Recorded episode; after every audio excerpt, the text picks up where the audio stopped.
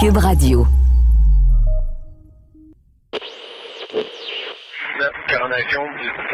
Cet épisode traite de sujets qui pourraient choquer certaines personnes. Soyez-en avertis.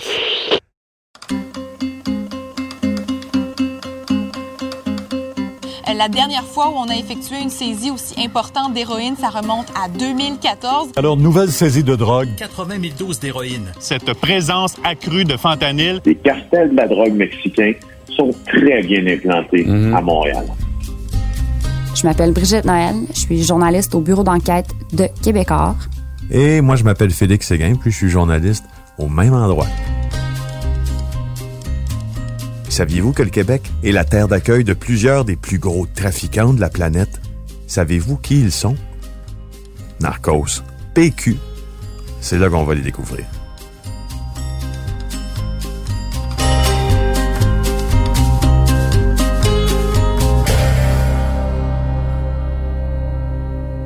Salut, c'est Brigitte Noël. Aujourd'hui, je suis en studio avec Félix. Salut Brigitte, on remet ça. Good. Rebienvenue. Rebienvenue à Narcos PQ. Aujourd'hui, on vous présente un épisode spécial de Narcos PQ. C'est pas un nouvel épisode en tant que tel. On a déjà consacré un épisode à l'histoire incroyable d'Alain Olivier que vous pouvez retrouver dans notre fil d'ailleurs. On a passé au fond que ce serait un moment très intéressant pour vous euh, présenter l'entrevue que l'on a faite avec Alain Olivier. Printemps 2019, c'est Pâques. On est au festival Transistor, un festival de balado qui se déroule à Gatineau. Et on enregistre cette entrevue avec Alain Olivier, qui, rappelons-le, parce que là, vous allez l'entendre, mais il faut vous dire c'est qui. C'est un homme qui a été euh, faussement accusé, emprisonné en Thaïlande euh, dans un complot d'importation d'héroïne. Une histoire complètement débile. Euh, et euh, tellement débile, en fait, que le réalisateur, le cinéaste euh, Daniel Roby a décidé de faire un film sur sa vie et il sera disponible partout sur les écrans de cinéma très bientôt. Donc, pour mieux séparer la vérité de la fiction et pour entendre l'histoire au complet directement de la bouche de celui qui l'a vécu, on vous propose ici l'intégrale de notre conversation avec Alain Olivier enregistrée devant public. Donc, je dois remercier Alain Olivier pour sa générosité. C'était une conversation complètement hallucinante. Et portez bien attention parce que faut que vous connaissiez le contexte de cette entrevue-là. On est on enregistre donc devant public au Festival Transistor et il commence à raconter son histoire. Il y a un thème de voix, il y a un calme très particulier et il s'installe un silence presque monastique dans cette salle-là. On voit que des gens sont très, très touchés, très, très émus. On vit un moment, il y a comme une forme de communion, c'est weird, là, qui s'installe à ce moment-là, mais c'est un moment touchant pour tout le monde et, et je pense que ça transparaît dans l'audio aussi. Ouais, quel personnage. Salut tout le monde, merci d'être aux premières. Ah, c'est bon, c'est bon. quel c'est bon, enthousiasme. c'est bon, c'est bon, ça c'est bon. C'est bon. Merci d'être ici pour le premier enregistrement live de Narcos PQ. Merci beaucoup au Festival Transistor de nous accueillir. On est vraiment content d'être ici à Gatineau. Aujourd'hui, c'est une histoire assez particulière. La personne que vous allez rencontrer aujourd'hui qui vient nous parler a passé huit ans dans une prison en Thaïlande pour une histoire de trafic d'héroïne, mais ce n'est pas un narcotrafiquant. Son histoire ressemble plutôt à un genre de Making a Murderer du monde de la drogue. C'est un récit complètement rocambolesque d'erreurs sur la personne, d'opérations policières botchées et de vies brisées.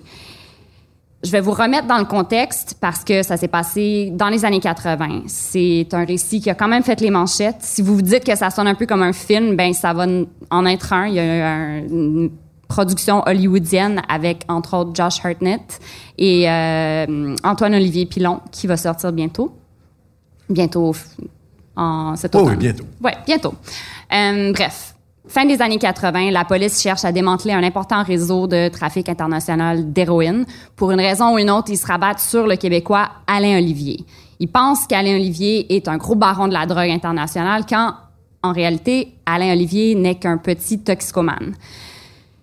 Les autorités essaient de le faire confesser, elles essaient de voir à quel niveau il est impliqué. Ils l'embobinent dans une espèce d'opération qu'on connaît aujourd'hui comme une opération Mr. Big. Sauf que dans le cas d'Alain Olivier, puisqu'il n'est pas un trafiquant, s'il n'y avait pas eu d'interférence de la part de la police, ben, il n'y aurait pas eu de crime. En fait, il faut comprendre dans tout ça l'importance de l'opération Mr. Big. Parce que c'est à peu près le dernier rempart du, du, code criminel puis de euh, ce qu'autorisent les juges euh, à la police. Mr. Big, en fait, c'est une pièce de théâtre dans laquelle le policier qui veut faire avouer un suspect et qui a utilisé toutes les autres méthodes à sa disposition. Exemple, il veut faire avouer un suspect qui a tué telle ou telle personne et qui n'est pas capable de le prouver.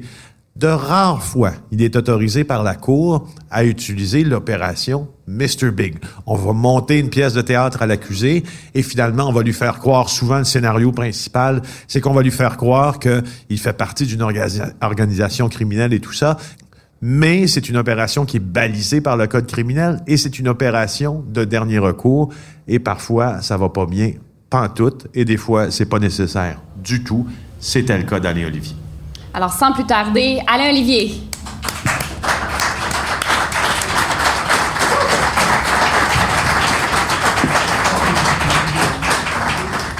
Fait on va commencer l'histoire en 87. Tu habitais alors à Gibson. Gibson's Landing, en Colombie-Britannique. Parle-nous de qui tu étais à l'époque, de qu'est-ce que tu faisais là-bas. Moi, j'étais un planteur d'arbres, puis je travaillais aussi sur un petit bateau de pêche.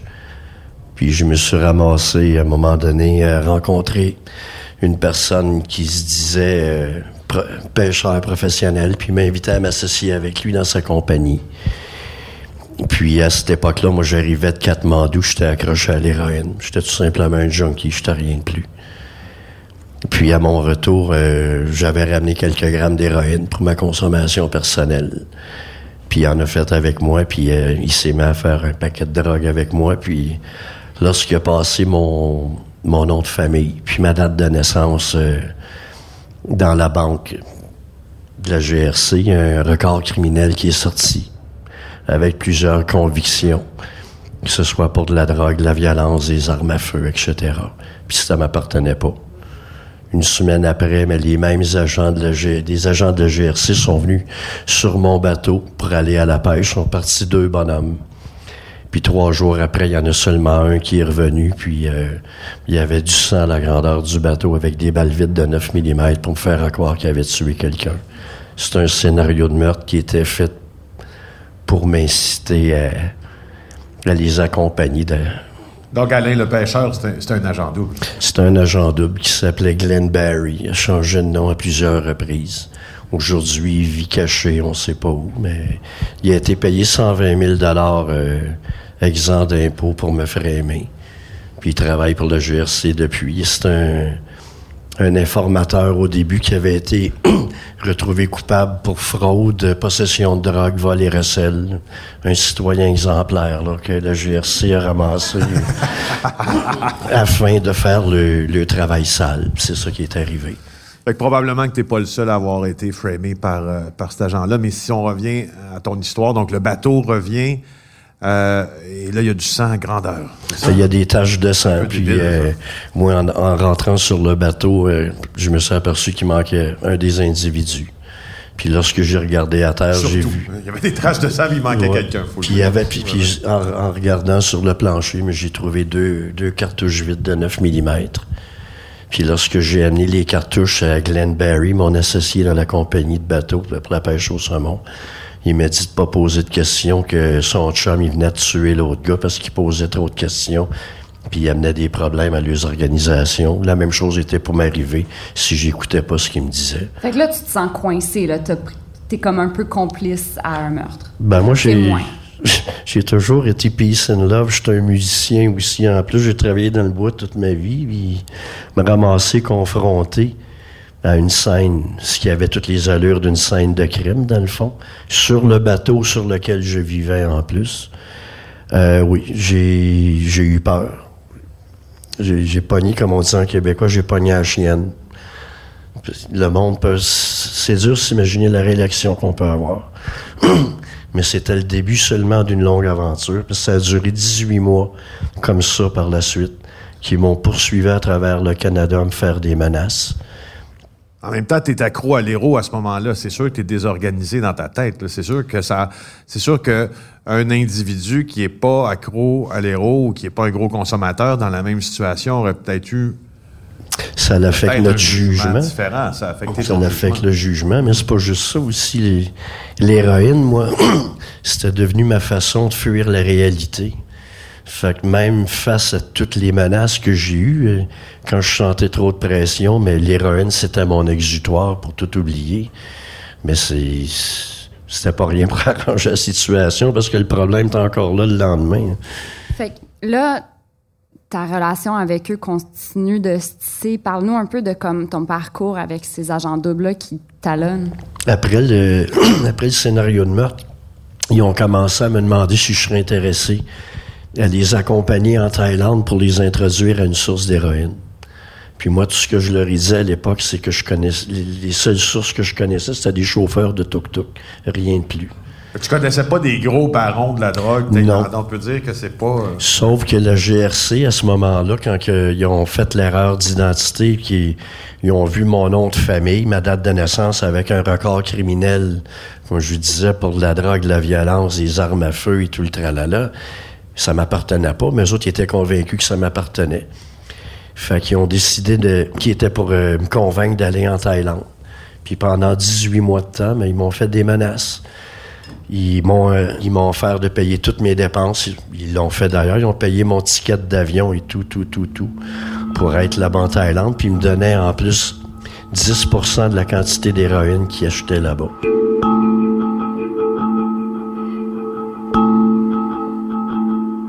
Tu as été en Thaïlande. C'était quoi ce moment-là d'embarquer sur l'avion? Qu'est-ce qui t'a convaincu d'y aller finalement? Ben moi, quand ils ont payé mon ticket d'avion, en fait, c'est que ils sont venus me chercher ici à Montréal, de Vancouver. Ils sont venus deux fois.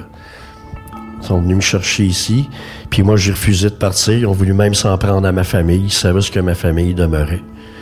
Ils ont fait des menaces qui étaient s'en prendre à mon père et à ma mère qui était rendu quand même. Mon père était rendu à 80 ans à l'époque. Puis c'était une pression constante, constante, pendant 18 mois pour me convaincre de les accompagner là-bas. Mais quand on pense qu'on parle, puis on fait face à des tueurs, puis que ces mêmes gens-là vont parcourir 3000 milles, 5000 kilomètres pour...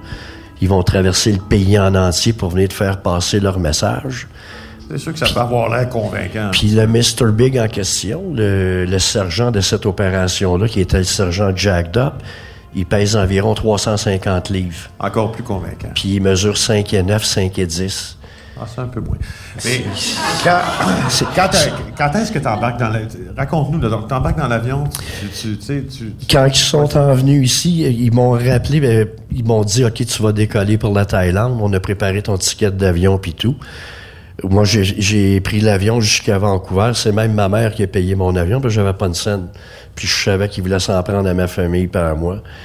Puis quand je suis arrivé à Vancouver, euh, celui qui était mon associé dans la compagnie de pêche, euh, je me suis ramassé tout seul avec d'une chambre. Le GRC l'avait ramené dans, dans mon entourage pour une dernière rencontre pour me faire passer leur message que si c'était pour aller mal en Thaïlande, il était carrément de me tuer. J'ai vécu 18 mois de temps avec la crainte de me faire tuer parce que ces gens-là ont créé un scénario sur mon bateau, un scénario de meurtre. Puis ils m'ont fait à croire que j'étais rendu complice de meurtre, que j'avais manipulé de la preuve d'un meurtre en prenant les cartouches dans mes mains et tout et tout. Fait qu'à ce moment-là, j'ai pas eu le choix à un moment donné. La pression est devenue tellement forte que dans la dernière rencontre, quand ils sont venus ici au Québec, ils m'ont dit on va te donner pour 3 millions en héroïne. On va te donner un kilo d'héroïne.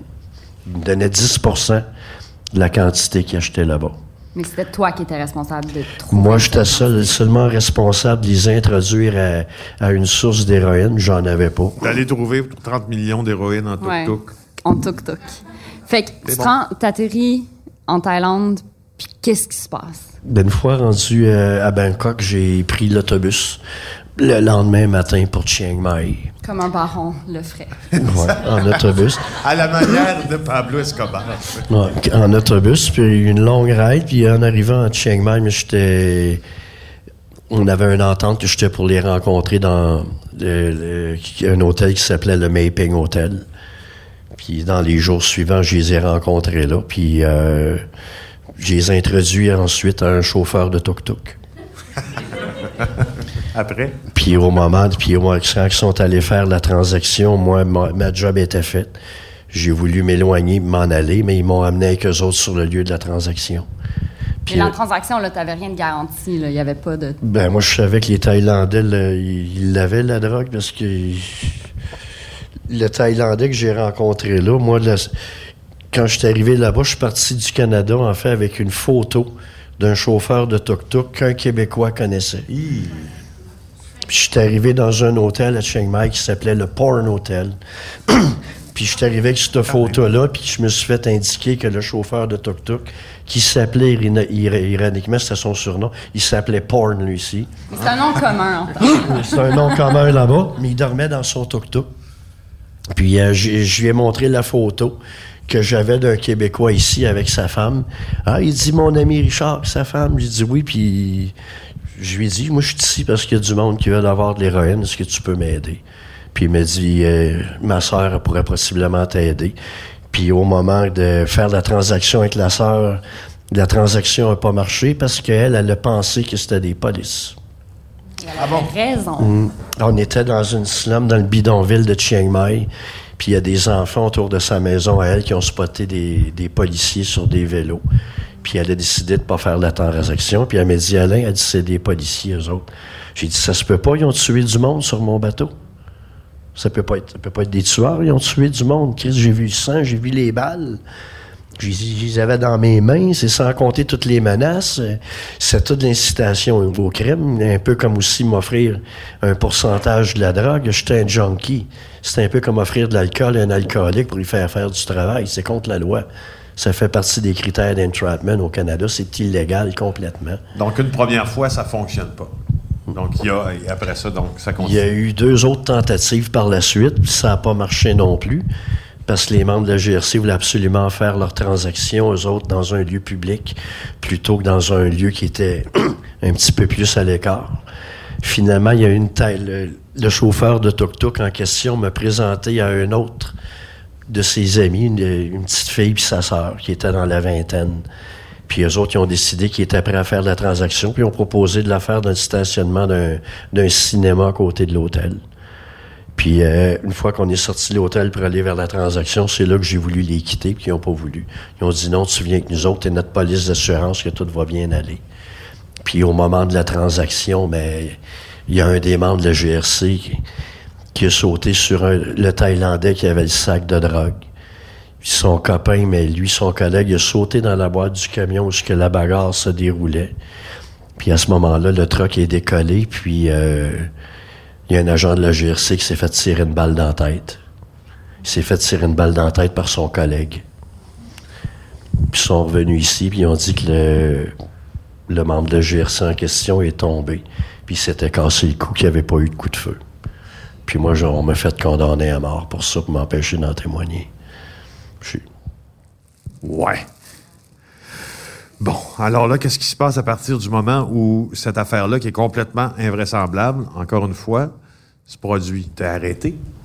J'ai été, de arrêté, suite, sur le champ? j'ai été arrêté par un membre de la GRC qui m'a remis aux autorités thaïlandaises ensuite. Qu'est-ce qu'il t'a dit? Quelle sorte de conversation? Ben, quand il m'a arrêté, la première affaire qu'il a dit, c'est un gars de 6 pieds 4 qui faisait probablement euh, 130, 140 livres de plus pesant que moi. Moi, je faisais 120 livres à l'époque. C'est lui qui m'a arrêté. Il m'a, il lancé d'un fossé. Il a sauté par-dessus moi. Puis là, il m'a dit, I got you now, motherfucker. C'est ça qu'il m'a dit. Puis au moment qu'il m'a dit ça, mais quand on a relevé les yeux, on a vu la camionnette se diriger avec les membres de la GSC qui se battaient à l'arrière du camion avec les Thaïlandais. Puis peut-être à 200-300 pieds plus loin, on était en pleine noirceur, on voyait juste les, les lumières du camion. Tout à coup, les lumières de break se sont allumées en arrière, puis on a entendu un coup de feu. C'est là que le gars de la GRC m'a dit Who's got a gun? Where is your gun? On n'avait pas de gun. Les seuls qui avaient des guns, c'était eux autres.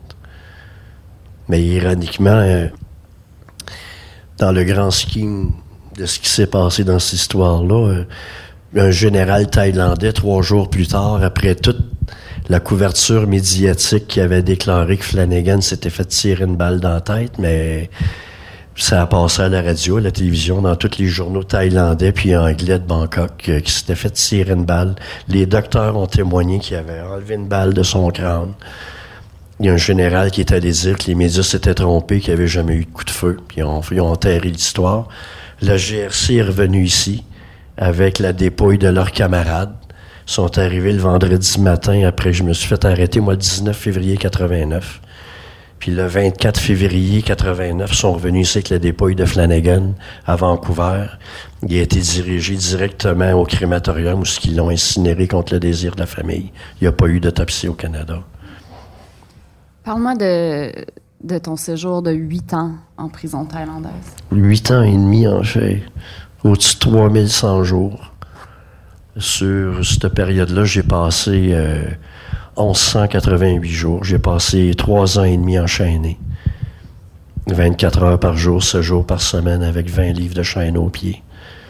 J'ai des photos que je pourrais vous montrer, qui m'a été, euh, qui est une gracieuseté de la GRC, qui m'ont pris en photo à mon procès à Bangkok. Lorsque je traversais la rue, mais sur la photo, j'ai pas 20 livres, mais 40 livres de chaîne. Parce qu'à nos sorties devant le tribunal pour une comparution, on nous rajoutait une chaîne. Puis vu que lors de la transaction, la GRC, euh, les Thaïlandais ne les ont pas dealé 10 kilos d'un coup, ils les ont donné 2, 2 kilos, point 4, mais c'était au-dessus de 100 grammes. Puis au-dessus de 100 grammes, c'est la peine de mort en Thaïlande. Puis à ce moment-là, quand tu vas au tribunal, mais on te rajoute une chaîne en plus de la chaîne que tu portes au quotidien en prison pour faire sûr que tu restes les pieds bien ancrés à terre, puis t'essayes pas de te pousser. c'est des, des conditions absolument terribles. J'ai une question là-dessus. tu, tu entres là, tu es héroïnomane.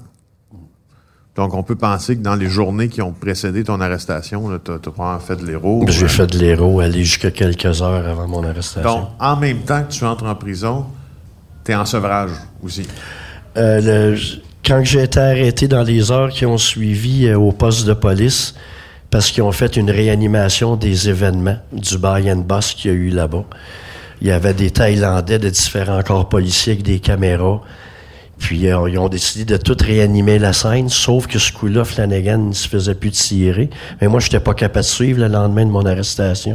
Durant mon interrogatoire, euh, j'ai passé des heures avec un gun sur ma tête pour manger des baffes.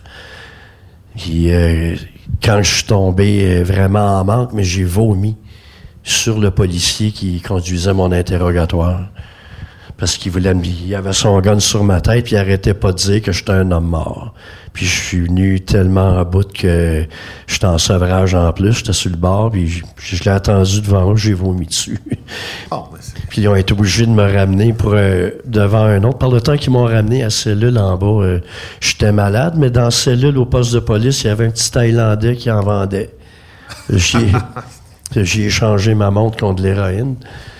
Puis euh, même le lendemain matin, ça c'est la deuxième journée que j'ai changé ma montre, mais le lendemain matin, avant qu'ils fassent toute la réanimation des événements, euh, le, le général, le major Sompop de Chiang Mai, il a vu que je n'étais pas en condition de, de participer euh, à cette journée-là de réanimation des événements qui était pour être faite sur vidéo puis photo et tout. Fait que c'est lui qui m'a amené. Il a envoyé quelqu'un qui m'a amené de l'héroïne qui était pliée dans un papier euh, journal. Si, ça n'avait pas été de l'héroïne, aussi néfaste que ça peut être pour la santé, euh, j'aurais pas été capable de suivre, puis probablement que j'aurais pas euh, les trois premières années et demie de ma condamnation, de ma sentence, euh, jusqu'à temps que je sois que, la cour d'appel confirme que je serais pas exécuté en 92, je faisais de l'héroïne à tous les jours en prison. Qui en avait, ça rentre au kilo dans la prison. Ça ressemble à quoi une prison thaïlandaise? La prison de Bamguan, c'est au-dessus de 8000 prisonniers. C'est six sections. Tu vis dans des cellules. euh, Il y a comme 48 cellules sur deux planchers, comme 96 cellules dans chaque section. Il y a des cellules plus petites, il y en a des plus grandes. Tu peux être 30 à 40 dans une cellule. La première prison où j'étais, on était 100 par cellule. La cellule a fait 24 pieds de long par 16 pieds de large. Moi, j'ai été tellement crowdé dans des cellules qu'il fallait que je dorme sur le côté. Parce qu'à mon entrée à la prison, euh, la, la cellule où je suis allé, dans la cellule numéro 10, c'est moi qui ai demandé de rester là en bout de ligne. Mais c'était la cellule où tous les nouveaux arrivaient. Puis tous les condamnés à mort et tous les autres passaient leur dernière nuit. J'ai passé 18 mois dans cette cellule-là, mais il fallait dormir sur le côté parce qu'il y avait trop de monde dans la cellule. Puis avec les chaînes aux pieds, mais c'est le bruit. Ça fait clink, clink, clink. C'est un bruit qui reste dans notre tête après, un peu comme une note de musique. Euh, puis j'ai encore ce bruit-là qui va me suivre toute ma vie dans ma tête. Puis c'est aussi l'humiliation. Moi, j'ai jamais attaché un animal de ma vie, puis j'ai eu des animaux toute ma vie. Puis je me suis ramassé du jour au lendemain euh, avoir le pied sur un enclume. Là-bas, c'est des anneaux d'acier qui font à peu près cette grosseur-là, qui te mettent dans le pied puis qui referment avec une masse sur un enclume. Ça s'enlève pas, là. Moi, j'ai passé 42 mois avec ça. Juste au nom de la politique canadienne. Et comment tu vas finalement sortir de là? Il y a eu une enquête à Ottawa qui m'avait innocenté, une enquête de la Commission des plaintes du public contre le GRC. À quel moment? C'est, l'enquête, elle a été ouverte trois mois après mon arrestation là-bas. Puis vous allez voir euh, l'ironie dans tout ça. L'opération, moi, qui m'a amené là-bas, s'appelait Déception. Puis euh, lorsqu'il y a eu l'enquête à Ottawa, dans toute cette cause-là, à savoir ce qui était arrivé, puis sur la mort de Flanagan. Il m'innocentait, mais on a caché le rapport d'enquête parce que c'était trop critique pour le GRC. Puis la commission des plaintes à l'époque, comme je l'ai découvert, puis comme je viens, je viens de l'écrire dans mon nouveau livre qui va sortir au mois de septembre, le directeur de la commission des plaintes à l'époque du public contre le GRC, c'est un ancien député commissaire de la GRC. Mais ça s'arrête pas là. Durant l'enquête, on a découvert aussi que le député commissaire de GRC en question, qui était le directeur exécutif de la commission des plaintes, mais son meilleur ami, c'était le grand patron d'Opération Déception.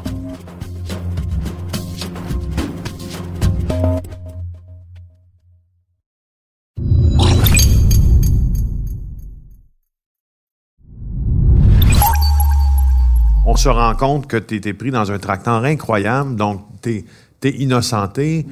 Et là, qu'est-ce qui arrive en prison? Comment tu le sais? Parce que, je veux dire, là, tu as les chaînes aux pieds, tu dors de côté. Euh, t'es condamné à mort. T'es condamné à mort. Il se passe quoi? Ben, c'est Victor Malarek, le journaliste de Toronto, qui a fait toute la différence là-dedans. Victor, lui, quand il a vu le communiqué, le communiqué de presse de GRC ici, euh, suite à mon arrestation, il a trouvé ça louche. Il y avait de quoi qui marchait pas. Il venait juste de compléter son livre euh, Marchand de misère qui traitait du marché de la drogue.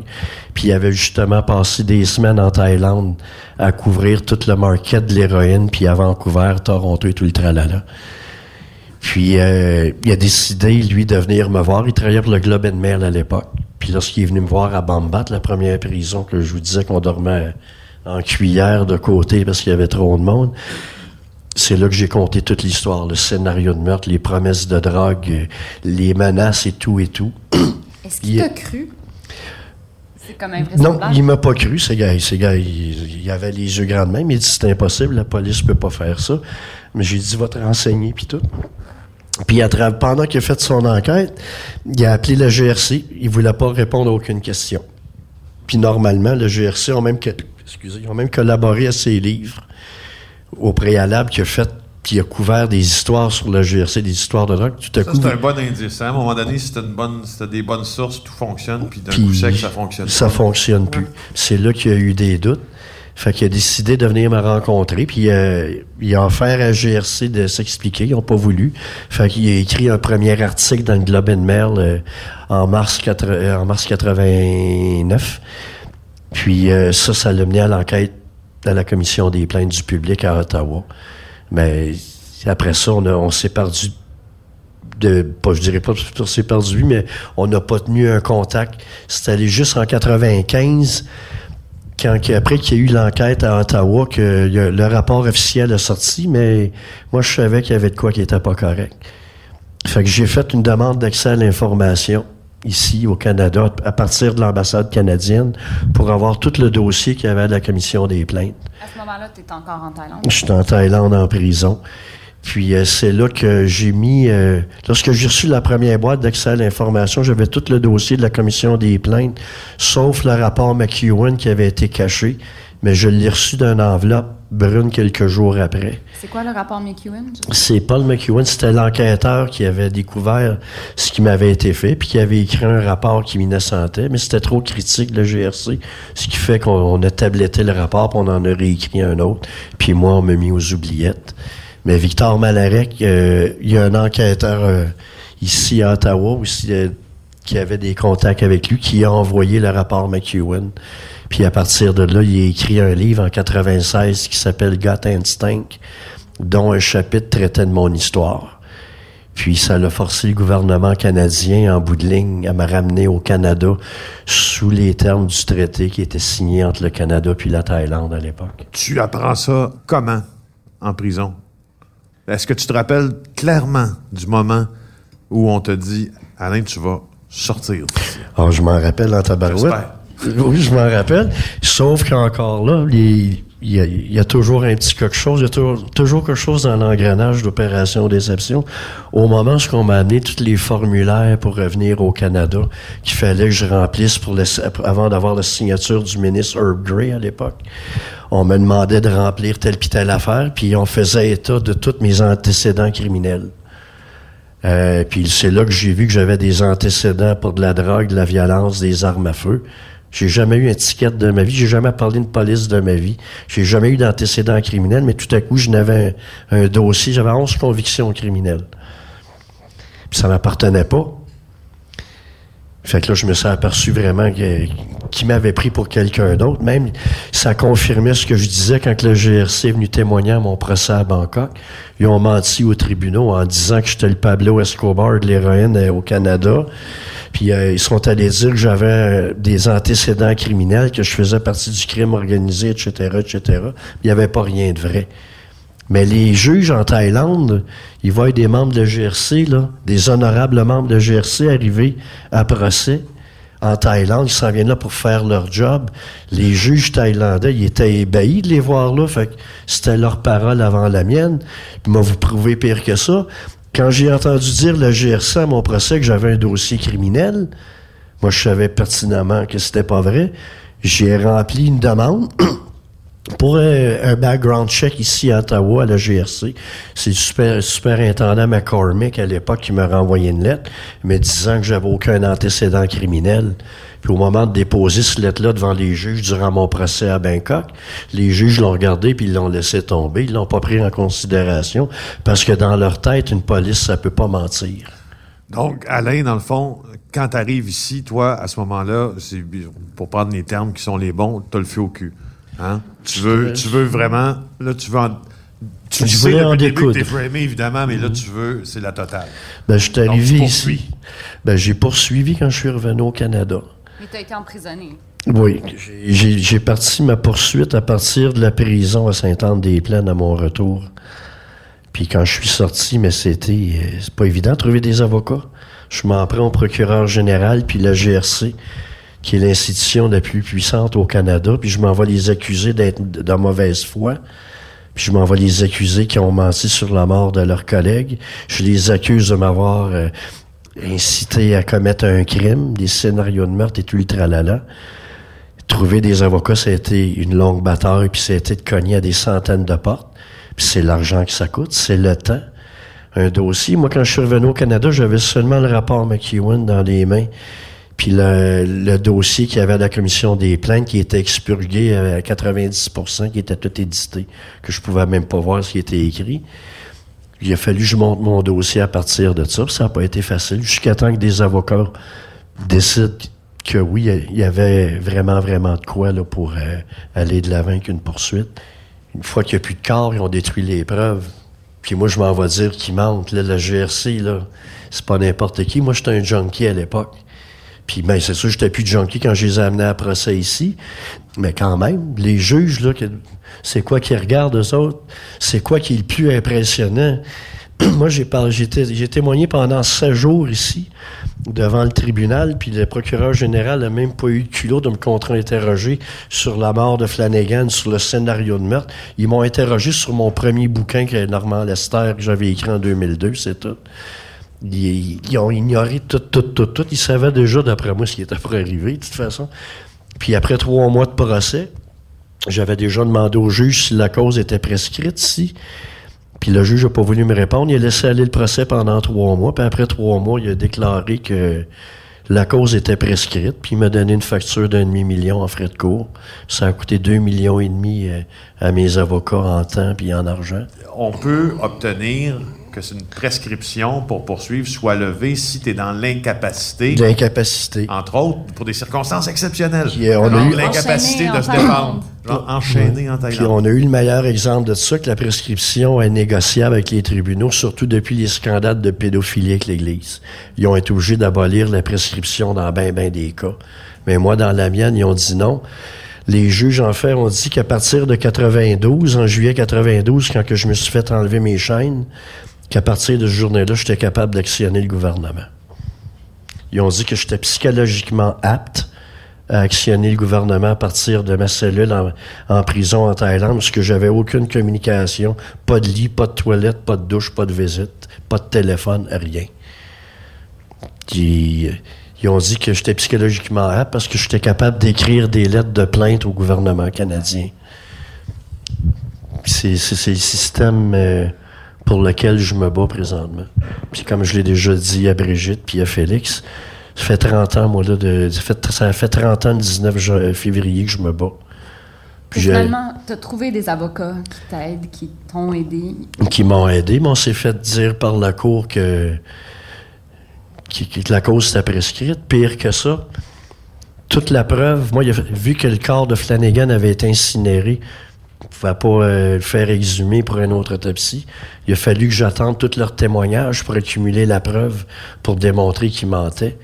Puis malgré tout le travail que j'ai mis, un document de 163 pages, c'est 163 pages de parjure, exclusivement de la GRC, sur un moment qui a duré cinq minutes sur la mort de leur collègue. Les juges, ils m'ont traité de menteur, ils ont dit qu'il n'y avait aucune preuve que la GRC mentait. Puis c'est avec ça que vous vivez aujourd'hui. Puis je suis vraiment... Il n'y a pas personne qui peut être plus désolé que moi de voir que le système de justice canadien est prêt à laisser tomber. Peu importe l'individu, peu importe si c'est un junkie comme je l'ai été, pour des raisons telles que ça. Vous avez le droit à la vérité.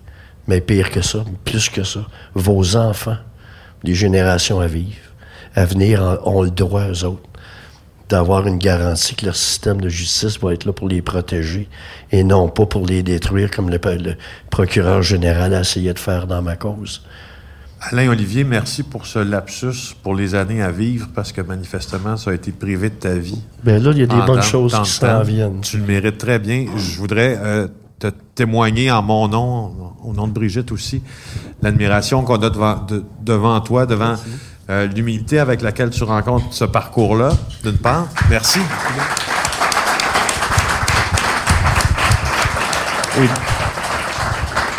Et, d'autre part, l'œuvre utile que tu fais pour témoigner de la, en fait, de, ce grand sentiment de reconnaissance que l'on a envers vous. Euh, J'aimerais que vous puissiez témoigner aussi à Alain votre reconnaissance qu'il soit venu ici en lui posant les questions que vous désirez lui poser parce qu'on a réservé une période pour espace. C'est pas évident quand je pense qu'il n'y a pas personne ici qui a jamais posé une question à quelqu'un qui a été condamné à mort. hein.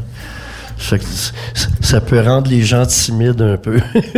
Mais gênez-vous pas, moi je suis ouvert à, peu importe euh, vos origines, vos croyances, j'ai l'oreille ouverte puis je suis prêt à écouter vos questions parce que cette histoire-là, c'est pas juste à propos de moi, c'est à propos de vous autres.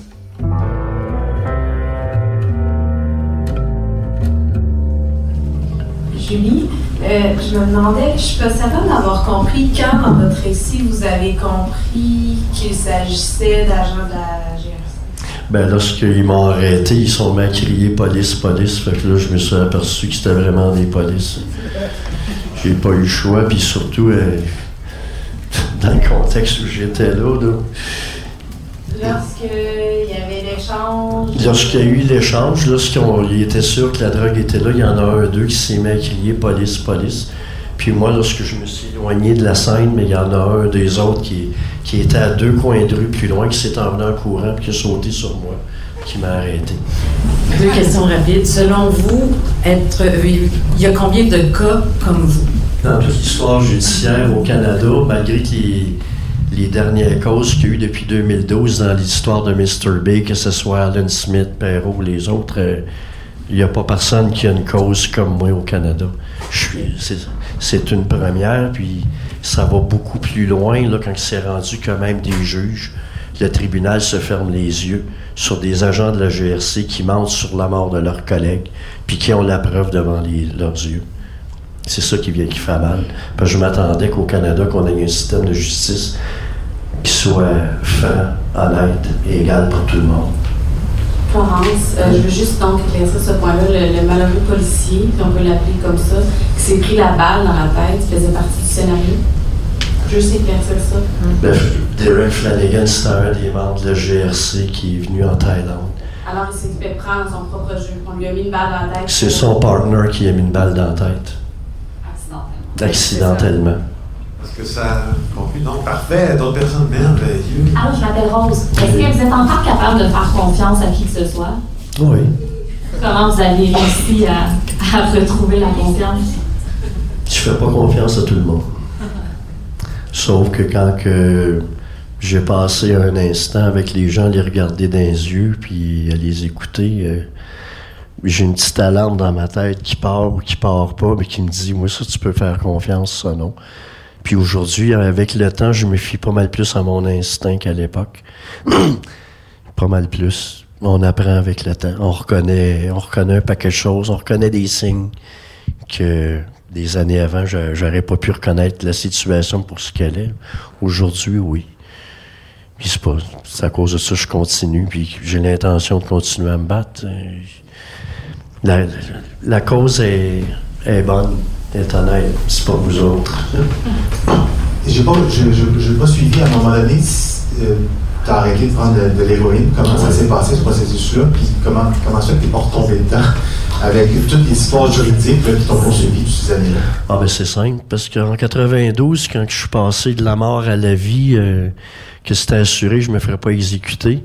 Ça faisait déjà à peu près quasiment 120 jours que j'étais dans, dans le trou. Je vivais dans une cage en ciment parce que j'étais en punition euh, par les autorités pour avoir euh, voulu créer un comité de prisonniers avec d'autres amis. Puis quand je suis sorti de là, mais, j'ai passé mon appel pendant que j'étais en, en, isolement. Puis à ma sortie, mais un vieux chinois que je connaissais, un vieux birman, en fait, birman chinois qui qui me dit que j'avais une raison de vivre à présent que j'étais plus condamné à mort. Puis la journée d'avant, un de mes amis venait de mourir d'une overdose à côté de moi. Puis c'est lui qui m'a fait comprendre que la même chose c'était pour m'arriver si j'arrêtais pas. Fait que j'ai arrêté de prendre l'héroïne. J'ai été 14 jours embarré dans ma cellule sans dormir. Je fumais à peu près un once de potes par jour pour enlever le mal. J'ai été malade trois mois de temps à, à détremper ma couverture tellement que les toxines continuaient à me sortir du corps. Puis à partir de là, j'ai recommencé à m'entraîner. J'avais fait des arts martiaux pendant plus d'une décennie à l'époque. Fait que j'ai commencé à m'entraîner à l'intérieur de la prison. Puis je me suis dit, c'est la seule façon que j'étais pour revenir au Canada. Sinon, je serais revenu les pieds devant. Puis au fur et à mesure, je me suis entraîné, mais j'ai retrouvé euh, mes capacités mentales, disons, parce que mon cerveau était au ralenti, parce que je veux pas quand on prend de l'héroïne, que ce soit notre production de mélatonine, de sérotonine, etc., etc., il y a des parties de notre cerveau qui tombent au, sommeil. Puis une fois qu'on arrête, mais ça repart. Au fur et à mesure que notre niveau de sérotonine se rétablit, c'est un long processus, mais l'entraînement m'a ramené à ça. Puis c'est ça qui m'a ramené aussi à me battre contre le gouvernement à partir de ma cellule là-bas pour que vérité se fasse. Puis euh, aujourd'hui, je suis fier de dire que les drogues dures, pour moi, ça fait longtemps que c'est chose du passé. J'ai plus besoin de ça, mais les années que j'en ai pris, quand j'étais en prison là-bas, je vais vous dire, ben franchement, si j'avais pas pris d'héroïne les trois, les trois premières années et demie, je pense que je, serais, je me serais peut-être bien, euh, je serais peut-être mort. L'héroïne, l'héroïne m'a permis de fuir la réalité de mon quotidien. Puis euh, ça m'a, du moins, je, me disais à moi-même que ça me tenait fort. Hein. Mais aller jusqu'à temps que je réalise que c'était pas mal plus que ça. Puis quand j'ai, j'ai eu vraiment une raison de vivre, en sachant que je me ferais pas exécuter, j'ai décidé que j'étais pour me battre pour revenir au Canada. Puis à travers tout ça, moi, ce qui me bouleversait probablement le plus, c'est des êtres aimés qu'on perd, sans avoir eu le temps de leur dire qu'on les aime. Moi, ma mère est morte une semaine après le lancement du livre de Malarec, qui est, une fois qu'elle a su que j'étais innocent, elle est morte une semaine après, juste avant que je revienne au Canada. Puis il va falloir vivre avec ça toute ma vie. Moi, j'ai pas eu la chance d'y dire je t'aime.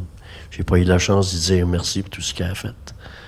La seule affaire que j'ai pu faire, c'est carrément la perdre, mais au moins j'ai eu un peu la, la joie de me dire qu'elle est morte en sachant que son fils était innocent des choses pour lesquelles elle avait été accusée. Mais on vit pareil avec ça. Puis souvent, comme je disais à mes étudiants ici à l'université, quand je donne des conférences à Ottawa, euh, ou peu importe à Montréal et à Toronto, je, leur dis tous de jamais oublier de dire je t'aime à ceux qu'ils aiment. Parce que peut-être vous allez vous lever un matin, vous n'aurez pas cette chance-là. Puis vous allez vivre avec ça toute votre vie. Moi, je, je, vais être pris pour vivre avec ça. Ma mère, elle, c'était. Elle m'écrivait toutes les semaines. Elle était pris du cœur, mais elle trouvait le moyen de m'écrire parce que chaque lettre représentait de l'espoir. Elle, elle avait pour son dire que l'espace, c'était la nourriture des pauvres. Puis en m'envoyant des lettres, mais elle m'aidait à m'accrocher. À m'accrocher, puis à continuer à me battre, à continuer à me battre. Puis aujourd'hui, je me bats encore à sa mémoire parce que je lui ai promis, j'étais pour faire la vérité. N'y a pas, c'est pas un péché de se battre pour la vérité. C'est une sens, c'est une question de, de bon sens pour tout individu, pour toute société qui se respecte, puis qui souhaite entretenir la viabilité d'un système de justice pour les générations à venir, puis oubliez-les pas. Faites-le pour vos enfants, les enfants de vos enfants. C'est leur système de justice à eux autres. Moi, alors, je suis rendu là, c'est plus pour moi que je me bats, je suis rendu à 60 ans. Je me bats bien plus pour toutes vous autres, puis ce qui s'en vient par la suite. Ça dépend juste de vous autres. Si vous êtes prêts à vous battre pour avoir un système de justice qui va vous représenter honorablement, contrairement à ce qui est arrivé dans ma cause. Puis ça me fait de la peine de voir que c'est ça que j'ai vécu au Canada. Merci tellement, Alain. Merci. Un grand merci au Festival Transistor pour son accueil à Gatineau. À l'animation, Félix Séguin et moi-même, Brigitte Noël. À la régie, Bastien Gagnon La France. Au montage, Anne-Sophie Carpentier. Au mix sonore, Philippe Séguin. À ne pas confondre avec Félix Séguin. Merci beaucoup. Une production Cube Radio.